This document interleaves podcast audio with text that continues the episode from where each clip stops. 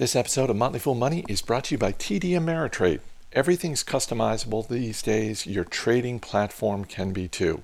With Thinkorswim, you can customize screeners, charting, and stock forecasts so the market is always tailored to you.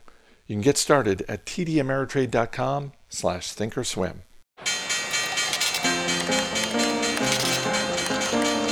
Everybody needs money. That's why they call it money. The best things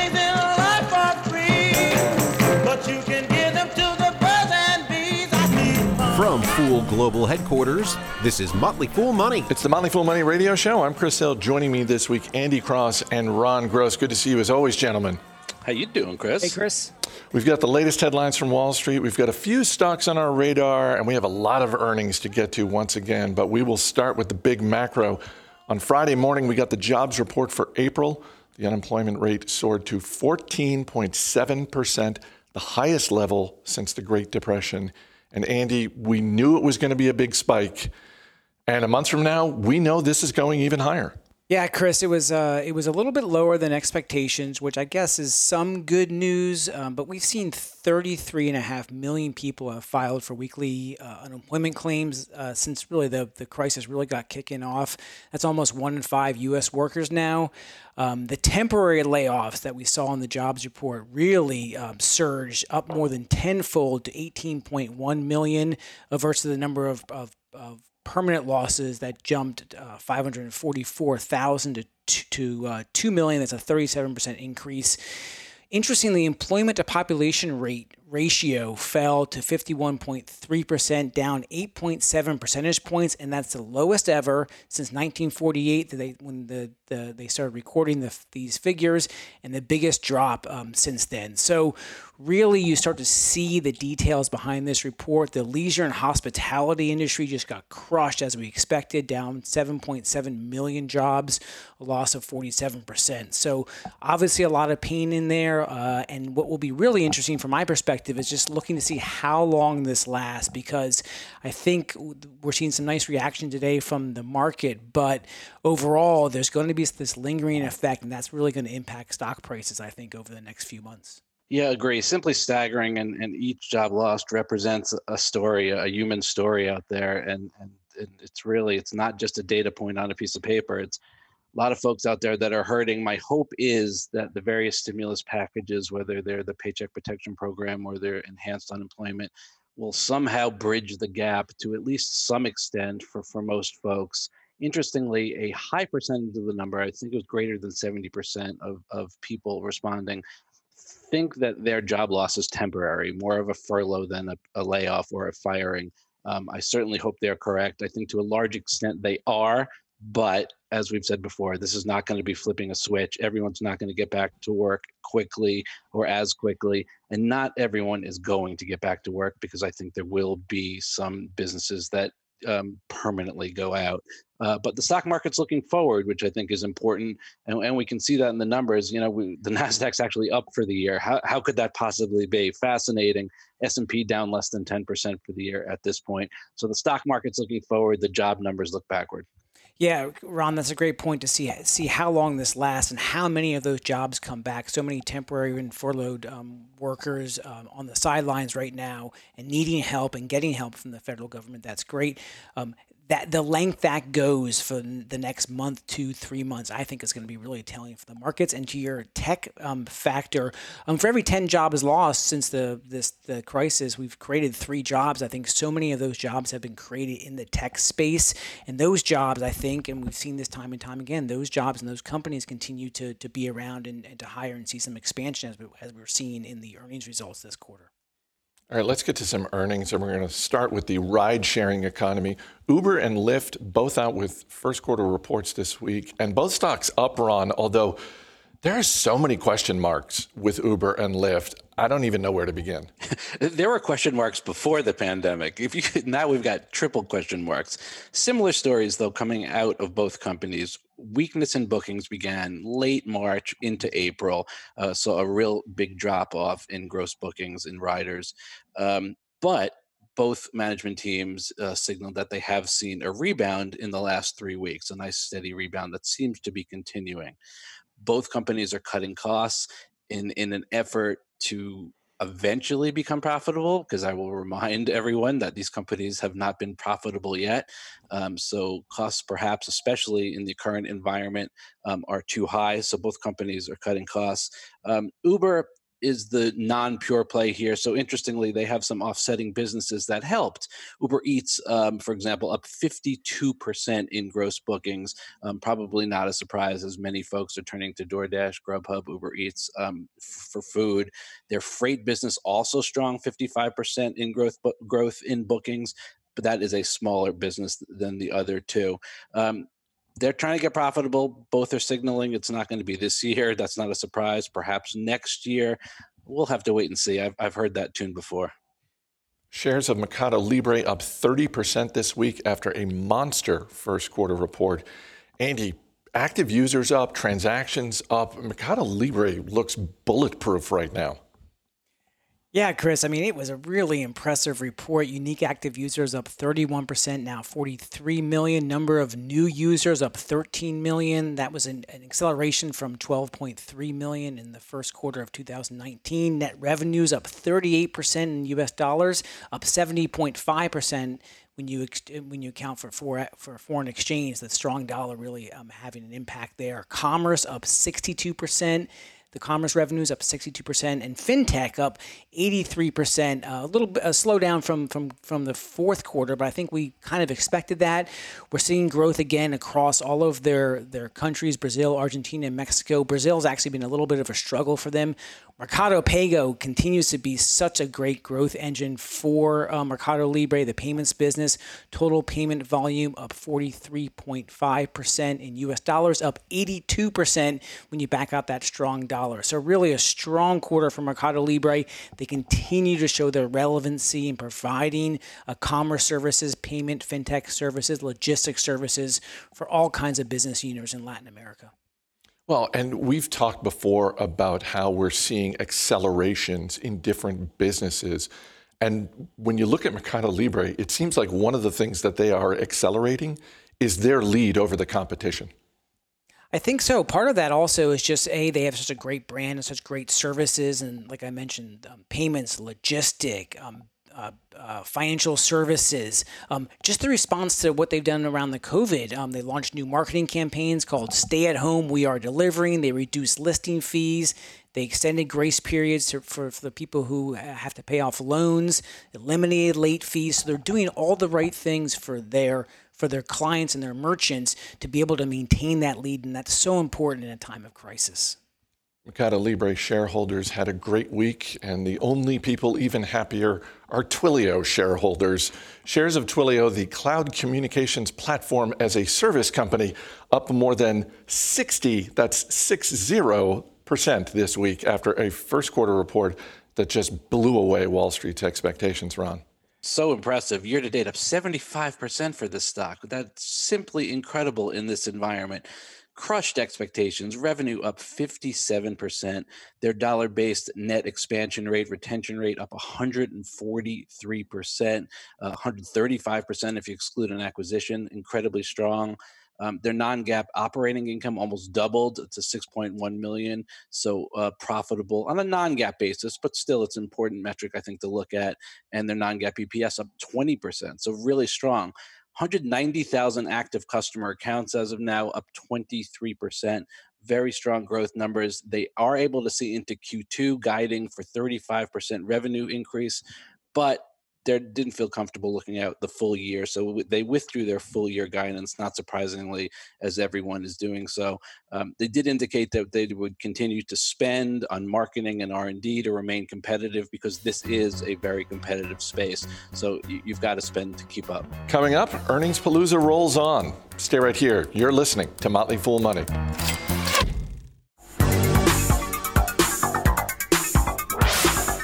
Welcome back to Motley Fool Money. Chris Hill here with Ron Gross and Jason Moser, who is tagging in for Andy Cross. Disney's second quarter profit fell 91% compared to a year ago. But Jason, Disney stock basically flat this week because there, there really weren't any surprises, were there? No, I, I, think that's a good point. There weren't really any surprises, and, and you know we are seeing a little bit of a turn in the headlines here. There is at least some optimism starting to starting to, to come into our day to day lives here. It, it, so at some point or another, COVID nineteen is going to be in the rearview mirror and Disney is still going to be awesome. And so I think that's kind of the way the market is viewing this right now. And, I actually think that's the right way to look at it uh, because honestly, this isn't just a Disney thing, right? Pretty much everyone around the world is in the same boat here. We knew the numbers are going to be bad. Uh, if we adjust for certain items, earnings fell 63% from a year ago. Uh, they estimated a $1.4 billion hit to operating income for the quarter due to COVID 19. Now, the good news there, I think they did they did a good thing in foregoing the semi-annual dividend, and that comes out to about 1.6 billion dollars in cash that they're going to save, and the optics there are really good as well. And if you look at how the business was performing before the shutdown, per capita guest spend during the period was open during the period the parks were open, it was up 13% on higher admissions, merchandise and food and beverage spending per room spending at the domestic hotels was actually up 6%. So they were performing very well before the shutdown started. Uh, and then certainly Disney Plus, which has been on the top of everyone's mind as of May 4th, they estimate around 54.5 million uh, Disney Plus subscribers, and they're going to be rolling that out into new markets here as as the year progresses. So it is a difficult time, obviously, for everyone, but there are a lot of ways Disney can win, and I think the market is looking at it the right way. Yeah, I heard uh, famed investor Jeremy Siegel speaking this morning, and he made a good point. He said 90% of a company's value are based on the cash flows that a company will generate after the next year. And if you believe in Disney after this next year, I think it's too good a price to pass up here. I think it will remain a strong company and do great things. Well, and Jason, presumably uh, Disney's uh, attempts to open the park in Shanghai, that, depending on how that goes, that maybe provides a roadmap for opening those parks back up in the States. Yeah, I mean that's that's a good point. Uh, there, there's still a, a, lot of questions to answer here domestically, of course, and, and, and, we have to acknowledge that anything can happen. We're still not out of the woods. Um, but uh, again, I mean, there is a finish line here at some point regarding this virus. Disney is still going to be just as strong. It's still going to have all that IP and all those parks and everything. So it, it's still going to be a company in great shape. Uh, so, so I suspect they'll be able to weather the storm without too much of a problem. Sticking with entertainment, two of the bigger players in video gaming out with quarterly reports. Activision Blizzard and Electronic Arts both saw their stocks rise this week. Ron, there's certainly a lot more gaming going on these days. What stood out to you? Yeah, for sure. As folks are staying home, um, net bookings of both companies uh, rose, which I think we would have expected to see. They both have very strong franchises. Uh, out of Activision, Call of Duty remain real strong. Their new free game Warzone um, accumulated 60 million players since March 10th. World of Warcraft remains really solid. Um, they actually were able to raise their full year guidance as well as their dividend, um, which is really impressive. Electronic Arts also um, relatively strong, but but not as as robust. And I think we saw a little bit of weakness in the shares at certain points for a couple of reasons. One, I think the valuation is significantly higher than Activision at 35 EA versus 28 times Activision, as well as some concern that uh, Electronic Arts really uh, is dependent on sports gaming like FIFA and Madden. And in an age where we don't know what the future of live sports looks like, um, there could be concern there that we'll see some some negative impact um, on those franchises. Uh, so in this case, I think Activision a bit stronger, but under the circumstances, everyone's staying home playing lots of video games. Uh, we've certainly seen, Ron, in the movie business that production schedules uh, have been halted uh, around the globe. Are we seeing that sort of thing in the video game space as well? Because some of these games are created in such a way where you actually need people to get together.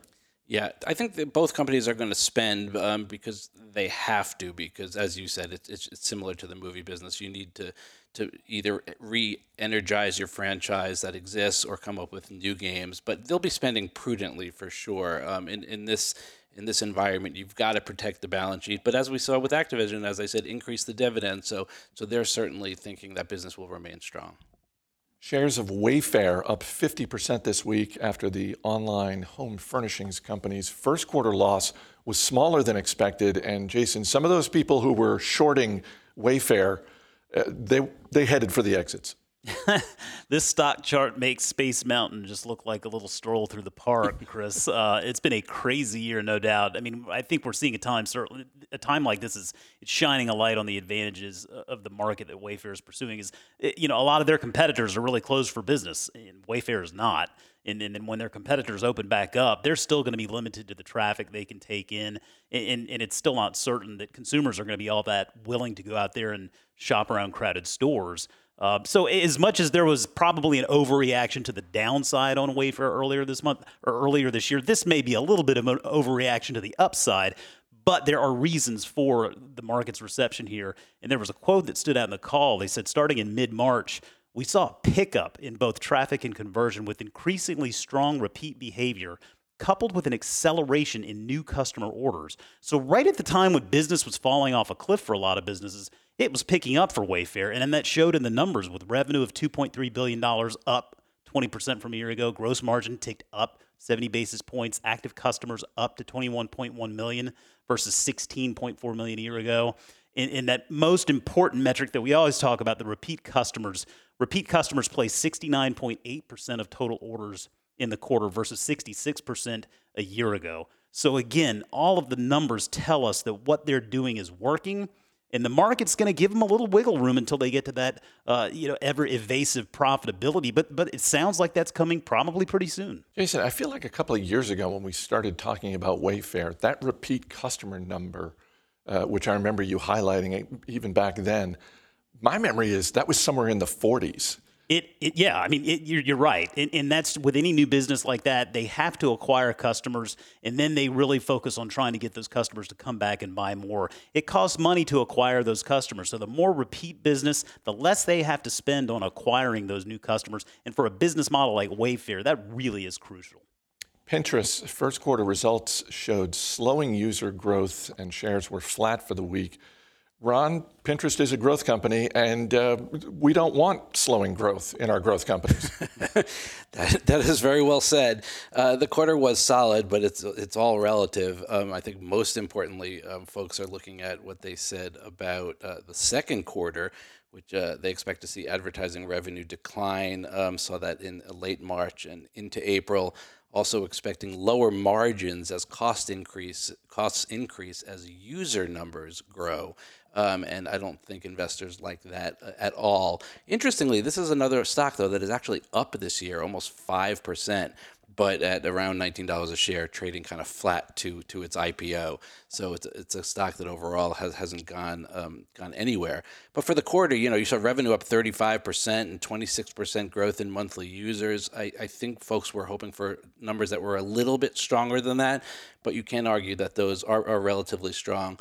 Uh, they're still not profitable, but adjusted EBITDA only about negative 53 million. I say only. That's not too bad. A little bit of growth and a little bit of cost cutting can perhaps help them turn the corner there. They did pull guidance as everyone else did. Balance sheet looks good. They've still got a fair amount of cash, not in any jeopardy there. Although you think back to the start of earnings season, Snap came out with a pretty solid report, and that may be part of why the expectations for a business like Pinterest on the ad side were higher. Yes, and um, for sure, I think uh, you've got to be prepared for a second quarter that's going to look pretty weak. I don't know if that's a reason to sell the stock off now because again, it's only one quarter, and I think advertising revenue will pick up later in the year and into next year. So if as long as you can stomach a little bit of the volatility here, I think you, you kind of just sit tight, you listen to what management is saying, you expect it, and, and you hold you hold steady. Coming up, we've got the war on cash and the war for your taste buds. Stay right here. This is Motley Fool Money. You see it all around you. Good loving gone bad. And usually it's too late when you realize what you had. Hey, before we get back to the show, quick shout out to TD Ameritrade. In these unprecedented times, having access to the right information can help you make better informed investing decisions for today and tomorrow. TD Ameritrade is committed to providing you with a range of relevant educational content like timely articles, informative webcasts, and even access to daily live market news so you can stay on the path to becoming a smarter investor. To learn more about their breadth of resources, go to tdameritrade.com slash market hub. TD Ameritrade, where smart investors get smarter. Welcome back to Motley Fool Money. Chris Hill here with Jason Moser and Andy Cross. Andy's back. Ron Gross is going to join us later in the show. Shares of Etsy up more than 20% this week. First quarter revenue came in higher than expected. And Andy, you look at the early results that we're seeing so far in Q2, and right now, Etsy's on fire. Chris, it was a really another nice quarter with uh, gross merchandise sales. So the sales across the Etsy platform up 32.6% to 1.4 billion, and net revenues followed up almost 35%. Their marketplace revenues up uh, 23%. That's about 68% of sales. That's that's down a little bit from um, from the first quarter or from the quarter last year. And their service revenues were up more than 70%. Active buyers up 16% in the quarter, which was nice, and active sellers up 26%. They did see an explosion, or explosion, at least grow higher growth in their operating expenses, which hit their profitability. I think there were some concerns with that from the from the marketplace they really saw this explosion in their in mask interest and sales. April mask sales were 133 million dollars in gross merchandise. Um, they sold 12 million masks in April. If that was its own category, that would be the second highest category of goods sold across the Etsy platform. Um, so a really nice overall quarter. They saw some nice growth in their their new Reverb um, musical instruments business they acquired last year. In April, uh, sales were up fifty percent, or merchandise sales were up fifty percent, um, and their forecast was pretty nice for the for the second quarter. Revenue is up seventy to ninety percent, and continued. Um, uh, EBIT, uh, operating profit margins um, on the adjusted side between 23 and 27 percent. So overall, a pretty nice quarter for Etsy, and you see it in the stock price. Yeah, it's a sign of the times that we live in that the CEO gave an interview this week and broke out Etsy's sales into two categories masks and non masks. Yeah, it certainly is a, an indication of what we went through and what we're continuing to go through. But when you see just the the, the quest and the thirst for for masks and protections, and hey, you got to start to um, marshal resources where you can find them. And there are you know millions of people out there looking for masks, and lots of Etsy sellers willing to make them and sell them. Square and PayPal both out with first quarter reports. Square's stock up 15% this week. PayPal shares up 20% and hitting a new all time high. Jason, Cash is going to have to throw in the towel soon because this is getting very one sided. yeah, even Cash doesn't like using cash anymore, Chris. Uh, you know, this this takes me back to last week. What Satya Nadella said on the Microsoft call. He said we have seen two years worth of digital transformation in two months. Um, he's right, and ultimately, what that means there are a lot of companies that are leading this transformation, and they're doing really well because of it. Payments companies certainly uh, are in that in that group. PayPal, very strong first, first quarter results, and I want to actually talk about the month of April alone because they added 7.4 million net new accounts in April alone. Now, that compares to 9 million new accounts in all of the second quarter a year ago. So you can see this business accelerating. They added 20.2 million net new actives in the first quarter. Now, about 10 of those were from the Honey acquisition. But overall, total payment volume, $191 billion. Clearly, there's a lot of money moving through that network. And with Square, it was really a lot of the same kind of thing, just on a smaller scale sales of 1.4 billion. That was up uh, 44% from a year ago. Actually, 51% if you exclude the caviar uh, side of the business, which they sold off. Uh, Cash App generated 528 million in total net revenue. Uh, they continue to bring more users in into the uh, ecosystem there. But they did note during the last two weeks of the first quarter, seller gross payment volume was down 39% from a year ago does sound like things are getting a little bit better. They are participating in the uh, the pay the paycheck protection pl- uh, program, so they're they're playing a role in getting that money back out to consumers and their merchant customers. Uh, so all in all, I, I, understand the market's optimism with these two businesses. I'm I'm, I'm optimistic as well. Where do you want to see these companies investing their money? Obviously, PayPal is uh, much bigger than Square, so they've got more to deploy. But just as a shareholder, what do you want to see in terms of capital allocation? So I, I think with PayPal, you know, you're going to watch them continue to make maybe some little acquisitions here and there. I think integrating Honey is going to make a big difference into, into the business and bringing more people into that network. Uh, and certainly, hey, they, they quoted uh, the acquisition of Xoom as being one that's really paying dividends. You remember Xoom, the, the financial remittance company, not not Zoom, the video company, but they noted on the call they've seen a 400% increase in people using Xoom. So I think they're going to place a lot of a lot of uh, emphasis on that remittance market here in the coming uh, quarters and years. And I, and I think with Square, you know, they're going to continue to invest in that capital side of the business. They're getting their bank charter, so they're going to participate more in lending. Uh, but they're also making a lot of investments in their Square online store, which is kind of their answer to Shopify, right? You see Shopify trying to become a little bit more of a payment style company. And, and you see Square kind of going that other direction, trying to become a little bit more of an e-commerce company. And so the nice part is it's a really big market. There's plenty of room for both companies to win but but that's where I, I see them focusing their attention uh, in the near in the near term. Shares of Roku up this week. Roku's ad business took a hit in the first quarter, but Andy, they we saw some solid user growth from Roku as well. We did, Chris. Now, they pre announced their results maybe a few weeks ago, so it wasn't too surprising. Revenues up 55% to 321 million, uh, 73% on the platform side. So that's really lot driven by advertising. The player revenues a little slower growth, up 22%. Um, active users up 37% to now almost uh, 40 million. Uh, saw some some uh, growth on their player unit si- uh, sales up 25%. Saw a drop in the average selling price, which which hurt them on the revenue growth side there. Average revenue per user at $24 when you look over the course of a year of revenue. That's up 28% from $19 um, a year ago. Uh, the gross gross profit trailed a little bit, Chris. That was up only 40%. Their platform form margin saw a hit. And as you mentioned, a lot of that was from some of the advertising conversations. So streaming hours continue to be very um, very exciting. They streamed more than 13 billion hours in the quarter. That was up 49%. And streaming per user continues to grow. But the downside to the quarter was really some slowdown in the advertising and just some conversation on the on the conference call about, hey, the advertising market, we are definitely see, seeing a pause or reduction in spending from some of the advertising clients. And that might be a drag on Roku's revenues going forward for a little bit.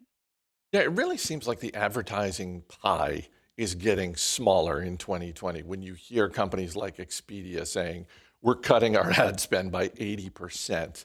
And yes, we get some surprises on to the upside here and there. Uh, we certainly saw that recently with Alphabet and Facebook and, and their latest results. But it, I think across the board, what we're seeing with businesses like Roku and Pinterest, and certainly at the local level, uh, that seems to be more the norm, doesn't it? I think so, Chris. And it's a little bit more on the branding side. So, uh, Roku talked about ad cancellations were particularly pronounced in late March and then continued into April. So, I think as opposed to maybe targeted like search advertising or very specific advertising, much more maybe on the branding side um, Roku uh, is seeing some of those slowdowns. And there are some clients when you just look at some of the spending and the business um, impact from the COVID uh, crisis that we're going through, and companies just may not be willing to spend at a large scale like they used to. And that might be bad for Roku's not just the revenue side, but also for the profitability side because those are very high margin um, spend on the Roku platform. First quarter sales for Shake Shack down 45%. And yet, Jason, it kind of looked like there were some glimmers of hope for Shake Shack's business. Yeah, I think so. I mean, the stock has been cut in half since the middle of last year, so it's it's coming off of a little bit of a tough time. I mean, clearly restaurants are one of the most severely affected by what's going on. And for Shake Shack, honestly, it could be worse. I mean, at least it's not a casual dining concept, right? But but that said, they definitely have some problems to deal with. Um, tricky time. Total revenue was up 8%. However, comps for company operated domestic stores uh, fell 12.8%, or that's what they call those same shack sales. Any which way you put it, it's a, it's a mouthful, I guess. Um, uh, there, there are certainly signs, as many other restaurants. I mean, in their most recent fiscal week, the week ended April 29th, same shack sales were down 45% compared to uh, the same the same quarter a year ago, same week a year ago. Um, eh, I, you know, they they are in cash conservation mode, and they noted that they're really focused on making sure they're in a good capital position. They've they've issued some additional equity to raise some money. Uh, they have pulled down some from a line of credit. Uh, they they are going to continue to invest in delivery. They're no longer exclusively just Grubhub, and that's good. I mean, it's a double edged sword. It's not the most profitable business in the world, but it keeps it keeps the lights on and keeps business you know running.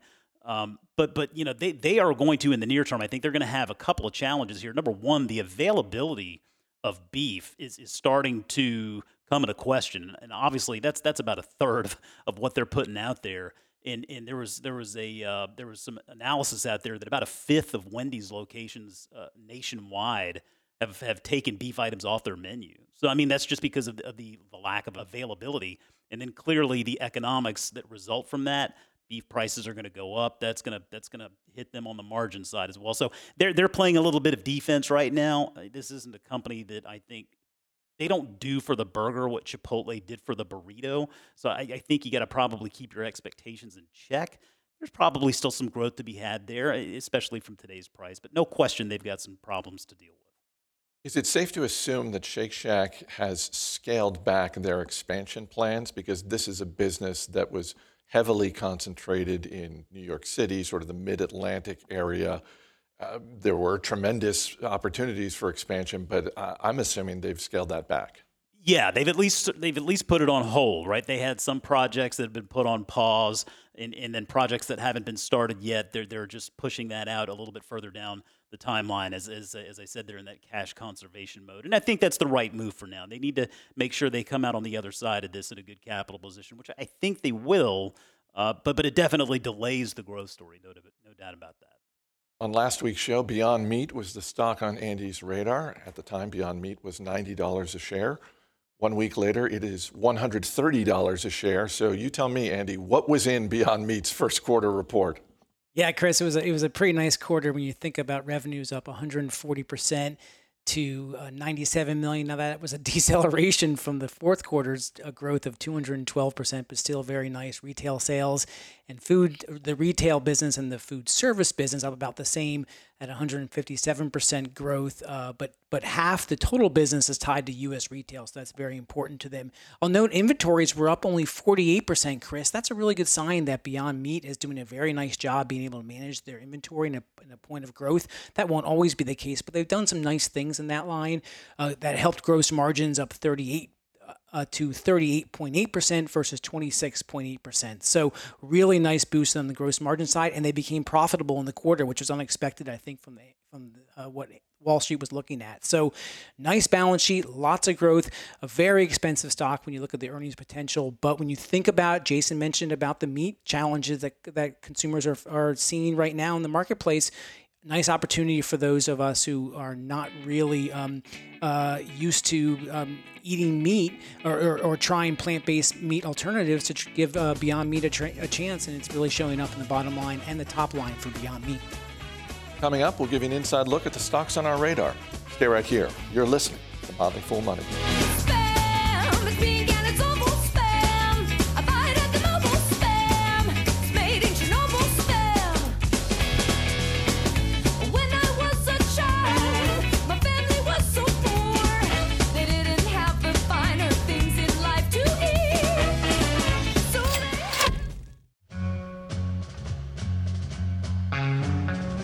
As always, people on the program may have interest in the stocks they talk about, and the Motley Fool may have formal recommendations for or against. So don't buy or sell stocks based solely on what you hear. Welcome back to Motley Fool Money. Chris Hill here with the whole gang Andy Cross, Jason Moser, and Ron Gross. Real quick, Andy, before we get to the stocks on our radar, a week ago, which feels like two months ago, uh, we had the Berkshire Hathaway annual meeting. And the big headline coming out of it was Warren Buffett selling every share of airline stock. But more surprising to me, he's not really buying anything. That's right, Chris. As you and I talked about on the show, he really has been, um, I would say, cautious, uh, even more so than just conservative. Like, just seems very cautious to, about the market environment. Um, stung by the the loss they they took on the airline sales, and they sold more than six billion dollars worth in April. Um, most of those in airlines um, cashed out completely there. Um, it was not a good investment for him or for shareholders. I think it was just a little bit dour and down just from the lack of having a lot of uh, thousands of thousands of people at the Woodstock of capitalism, as it's known in Omaha for the shareholder meeting. So it was just a totally different feel, uh, but very just cautious in the work on the environment wondering maybe perhaps what uh, the intrinsic value of Berkshire Hathaway is actually really worth and not even buying a lot of Berkshire Hathaway stock itself. Yeah, that's what I, I was going to touch on. Uh, understanding business is weak, energy business is weak, their investment portfolio is weak. Maybe, as Andy said, uh, hard to get a line on exactly what book value or intrinsic value looks like. But I was stunned that he didn't put m- more money to work. And if he didn't like anything out in the market, which I don't even understand how that could possibly be with stocks on sale to the tune of 25 to 35%, how could he not buy more of his own stock back? Um, Berkshire is my largest holding. I was disappointed to see that. And for anyone wondering, is it time to buy the airlines? Yeah, that's a resounding no, at least from Warren Buffett. Uh, let's get to the stocks on our radar. Our man, he's not behind the glass. He's uh, he's on the video screen like all of us are. It's Dan Boyd. Uh, Andy Cross, you're up first. What are you looking at this week? Smartsheet, Chris, uh, symbol SMAR. It's uh, one of the collaborative workforce tools out there available. $6.6 billion market cap company makes subscription products uh, that help uh, companies organize their workflows much better. They take email, spreadsheets, um, phone conversations, meetings, whatever it may be. Helps collaborative tool, helps uh, uh, their clients and their clients' workforce work more collaboratively.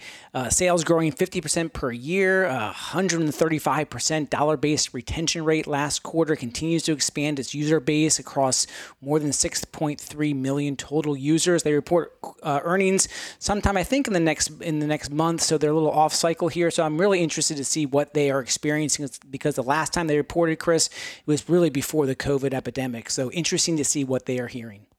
Dan, question about Smartsheet?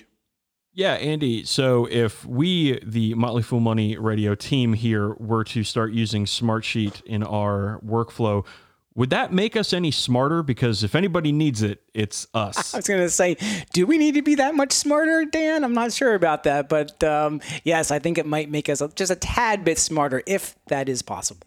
Jason Moser, what are you looking at? Yeah, taking a look at Coupa Software. Uh, C O U P is the ticker. Coupa is a provider of uh, business management, uh, business spend management solutions. Basically, that helps uh, businesses uh, focus on procurement, invoicing, expense management. Helps them make their operations more efficient, save money. The value proposition is pretty simple. There is just increased user adoption and spend under management that drives better visibility and control of what a company's spending. Uh, so it's a business that ultimately has really strong network effects that over time should lead to some level of pricing power, and we do like to see that. It's been a good year for the stock so far. They're still working on that pesky profitability number, which makes valuation in the near term a much larger risk. But it is a good business, compelling network effects. I really do like this one. I'm, I'm, enjoying learning more about it. Dan, question about Coupa Software? Certainly, Chris. Jason, when I think Koopa, I think Mario, as in Super Mario. So, do you have a favorite Super Mario game? You know, I am old school. I go back to the very early days of Super Mario Brothers on my Nintendo. Boy, oh boy, I wasted a lot of time playing that thing. Ron Gross, what are you looking at? Circling back around to Costco, COST, due to some news that came out this week, I'm a big fan of their membership model, their value prop offer to consumers, their management team. I think they'll likely be one of the winners when this all shakes out, along with Amazon and Walmart. Uh, interestingly, they recently released April sales numbers that were weak due to, perhaps not surprisingly, uh, less traffic at warehouses. Also, travel f- food courts, closures of departments like optical and hearing aids hurt them. Comp sales in the US down 3.3%, in Canada down 11.7%. If we strip out gas and foreign exchange, it looks a little bit better. But a, a weak report for Costco that perhaps we're not used to. I am happy to report that e-commerce was strong at 85%. So um, something that we might expect. Traffic to the stores weak, e-commerce strong. But we've got to keep an eye on this. We have to see that trend reverse because at 34 times, this company needs to continue to put up that growth. Um, so that's what I'll be keeping an eye on. Dan, question about Costco? Sure, Ron, you're a known doomsday prepper. So, what sort of things were you hoarding from Costco this time around? well, you know, obviously toilet paper, but you can't go wrong with the rotisserie chicken. You just get a bunch, you freeze them right up, they last forever. Delicious. Very nice, Ron. And Chris, I think uh, I think I'm going with Ron on this one for Costco. I need those jeans, those Kirkland jeans. All right, Ron Gross, Jason Moser, Andy Cross, guys, thanks for being here. Thanks, Thanks, Chris. That's going to do it for this week's show. Our engineer is Dan Boyd. Our producer is Mac Greer. I'm Chris Hill. Thanks for listening. We'll see you next week.